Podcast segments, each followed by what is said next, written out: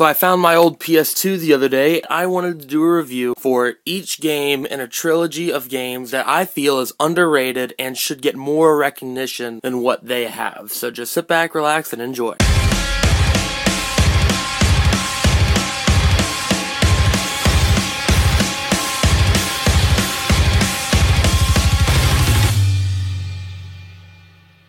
Sly Cooper and the Thievius Raccoonus. I don't know why I made that sound. That was fucking weird. Sly Cooper and the Thievius Raccoonus was a game that came out in 2002 and for all intents and purposes is the only reason why I still have a PS2 to this day. This game is 16 years old at this point, so I'm not even to bother with a spoiler alert. If you haven't played this game, short version, go play this game because it's pretty fucking rad. But alright, from this point forward, spoilers. Sly Cooper and the Thievius Raccoonus follows a young man named, well, not man, raccoon. I don't know why I said Man, that was weird. A young raccoon named Sly, and Sly comes from a long line of master thieves. It's been running in his family for hundreds of years, generations. They have this book, okay? It's called the Thievius Raccoonus, where the book teaches master thieves how to do master thief moves. You know, like, it's pretty much your way into the game by upgrading and unlocking new power ups. It's your way of finding those things by looking into this book. But anyway, so at the beginning of the game, five master criminals break into Th- Sly's house when he's a young boy and steal the Thievius Raccoonus. These five that steal the Thievius Raccoonus are pretty much going to be the bosses for the rest of the game. So you, as Sly and his crew, travel to different edges of the earth to find each member of the Fiendish Five and bring back a piece of the Thievius Raccoonus. Now, like I said, this game came out in 2002. So does this game hold up? In my opinion, I would say it completely holds up. I'd say it's very fun and it's still enjoyable to this day. I just got done playing it over the course of two days and I had loads of fun. The graphics aren't that good, obviously, because it came out in 2002, but other than that, it holds up completely. This game is so unique compared to any other kids game out there because it is essentially a kids game, but I wouldn't call it that. I would say it's more of anybody can pick this game up and start playing and have loads of fun. Kid, adult, teenager, I honestly believe it is just that good and relatable to anybody despite your age. Which is weird to say because this game is about talking animals. But the way they write for these characters are just so like you wouldn't if you were listening to just the dialogue you wouldn't think that it's just animals talking. Like they have conversations like real life people would talk to each other. Like they talk about some pretty adult themes in this. They even talk about a few alcohol references. They even talk about death a lot. Like people threaten to kill each other. Hell in the second game spoiler alert for Sly 2 but one of the main characters gets paralyzed from the waist down. There are definitely adult themes. I would not say that this game is strictly just for children. Plus, the difficulty in this first game, the Thievius Raccoonus, is pretty high just for a children's game.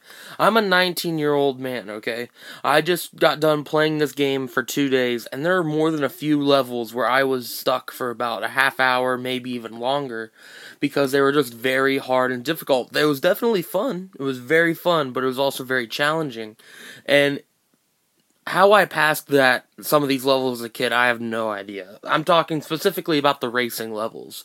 If any of you have played this game, you're gonna know what I mean when I say that when you have to drive the van, it is the hardest thing ever because you end up going in these races, okay? And the races like that normally you know just three laps around the track you're fine. But these races are against people that are so much faster than you and you have to cut corners and just hit the boost button at every second you possibly can just because there's no fucking way to win these races.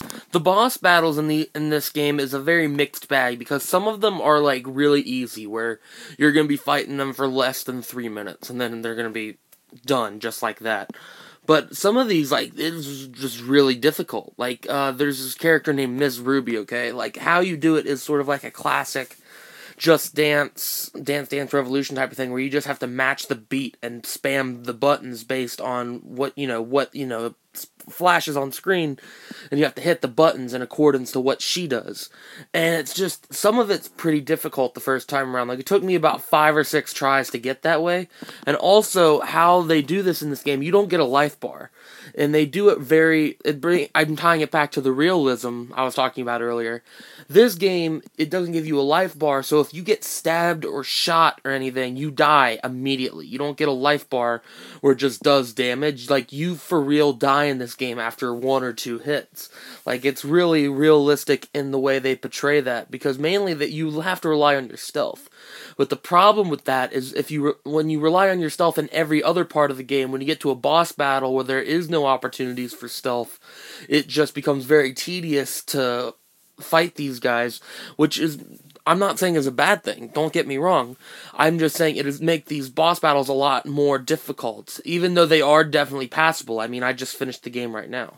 But some of them are very easy, some of them are very difficult, mainly just because of the one hit kill option. They changed that in the second and third game. In the second and third game, they gave you a life bar. But I'll get to the second and third game in another review for another day. This is this game. So let's talk about the side characters a bit. So in Sly's gang, you know, Sly Co- there's Sly Cooper. He's very he's one of the coolest fucking video game characters, I'm in my opinion of all time. Like he's just, you know, lack of a better word, he's sly. That was so stupid. But he really is. He's a smooth talker. He usually talks his way out of anything, uh, including Carmelita Fox, which she is sort of like, I wouldn't call her an antagonist as much as she is the anti hero to our group. Because our group, it's Sly, and then his friends Bentley and Murray, those are part of the thieving gang. And Inspector Carmelita Fox is the antagonist who's a cop and is chasing you the whole game because, you know, we're essentially criminals. Sly and his gang is criminals. We steal from other people, you know, for our own gang. So, you know, this cop follows us around, and she's more or less Sly's love interest, and whenever they have, like, scenes together, they have very, like, snippy dialogue. But Sly will like hit on her and do some lame punt uh, pickup line, and Carmelita will just be like, she's so headstrong. Her character is just so headstrong and stubborn that she just completely ignores it. And her goal is just to arrest Sly. That's all she wants to do. She will go stop at nothing to do that, and just make some very comical moments between the two, just because Sly is just so into her. And by the end of the game, like, and throughout the game, you really don't think, oh no, this is never gonna be a love interest thing. But by the end of the game, you start to think, oh, Carmelita actually does have some feelings for Sly, which they're going to explore more in the second and third game. But in this game, essentially, she is just there to sort of be a nuisance and also a terrible shot. Any there are a few more than a few levels where you have to run away from her and while she's blasting you with her shock bazooka. And she is the worst shot in the history of video games. Like I'm talking stormtrooper levels uh like sucking at shooting, okay? Like like I said, I've been playing for the past couple days, and not once did she hit me. Like, it's just bad. She just cannot shoot at all. And then there's Bentley and Murray. Bentley is the brains of the operation.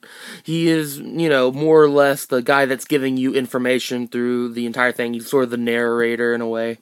And then Murray is the big muscle of the group. These are, two are Sly's best friends. They grew up together in an orphanage after Sly's parents were killed by the Fiendish Five at the beginning of the game. And they grew up ever since. And now they've become a thieving group where Murray's the muscle, Bentley's the brains, and Sly is definitely the stealthy thief. Overall, Sly Cooper and the Thievius Raccoonus is a very fun game overall. It's a fun action game. It's a fun, fun stealth game. It's a fun mini game. It has fun mini games sprinkled throughout. Not any level is the same throughout. You feel like you're playing a different game each time you play it. And it's just really, in just a word, it's just fun. It's everything video games should be nowadays. And, you know, they've made two more sequels after that, and I will tackle that in more reviews down the road, but this one is just for the Thievius Raccoonus. So, overall, I will say that the Thievius Raccoonus is the definition of bad ass. I don't care. I'm a fan first and a critic second, and I say these games are awesome, and it is a solid trilogy. Seriously, go pick it up. This game is probably on Amazon for like a couple bucks. It's 16 years old. Seriously, go pick it up. You'll have the time of your life. So if you played Sly Cooper and the Thievius Raccoonus, what did you think about it? Leave a review, let me know, hit subscribe on SoundCloud, iTunes, YouTube, etc.